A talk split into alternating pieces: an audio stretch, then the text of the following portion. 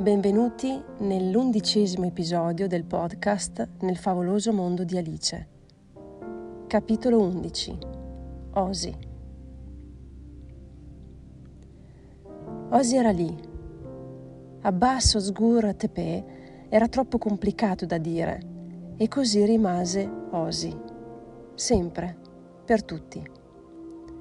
Ed era proprio lui, in carne ed ossa, con lo stesso profumo di allora con i suoi occhi verde smeraldo, di cui mi ero perdutamente innamorata. Dopo dieci anni non era cambiato molto, se non per qualche capello grigio in più, ma era davvero lui. La persona per cui persi la testa, in una modalità piuttosto platonica e dannatamente spirituale, era venuta a cercarmi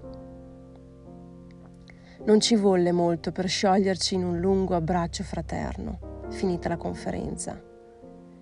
Io lo osservavo emozionata, il cuore mi batteva e lui, con il fare rassicurante che ricordavo, non oppose resistenza, nonostante l'occasione non fosse proprio adatta per lasciarsi andare ad simili smancerie.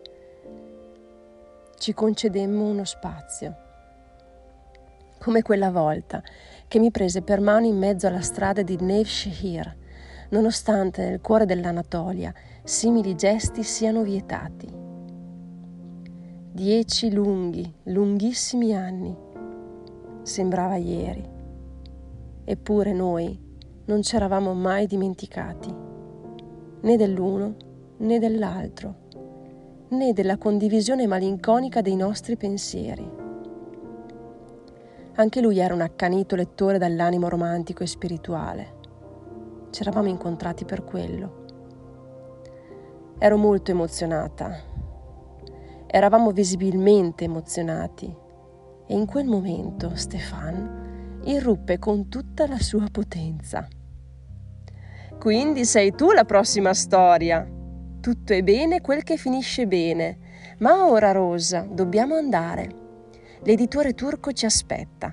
C'è la delegazione culturale, i traduttori e anche la presidente del Club della Letteratura di Istanbul. Forza, dai, non perderti in troppe chiacchiere. Non era il momento per raccontarci i nostri ultimi dieci anni di vita.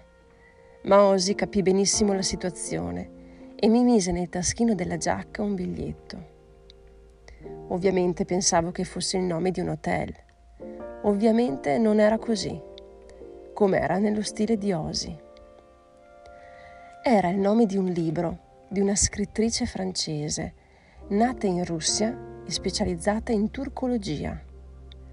Si chiamava Irene Melikov, appresi più tardi dall'interprete che era morta piuttosto recentemente, nel 2009.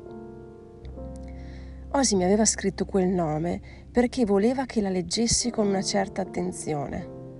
Ne ero certa avrei trovato sicuramente un pensiero significativo. Sotto il nome della Melikov c'era il suo numero di telefono. L'avrei chiamato più tardi. Lui mi sorrise. Ero felice. Dopo tutte quelle relazioni cerimoniali, finalmente avrei potuto stare da sola con lui. Provavo un intimo desiderio di parlare dei nostri brevi ma intensi trascorsi non ci eravamo mai davvero dimenticati, non ci eravamo mai davvero vissuti, ma per tutti questi anni è come se lo avessimo fatto.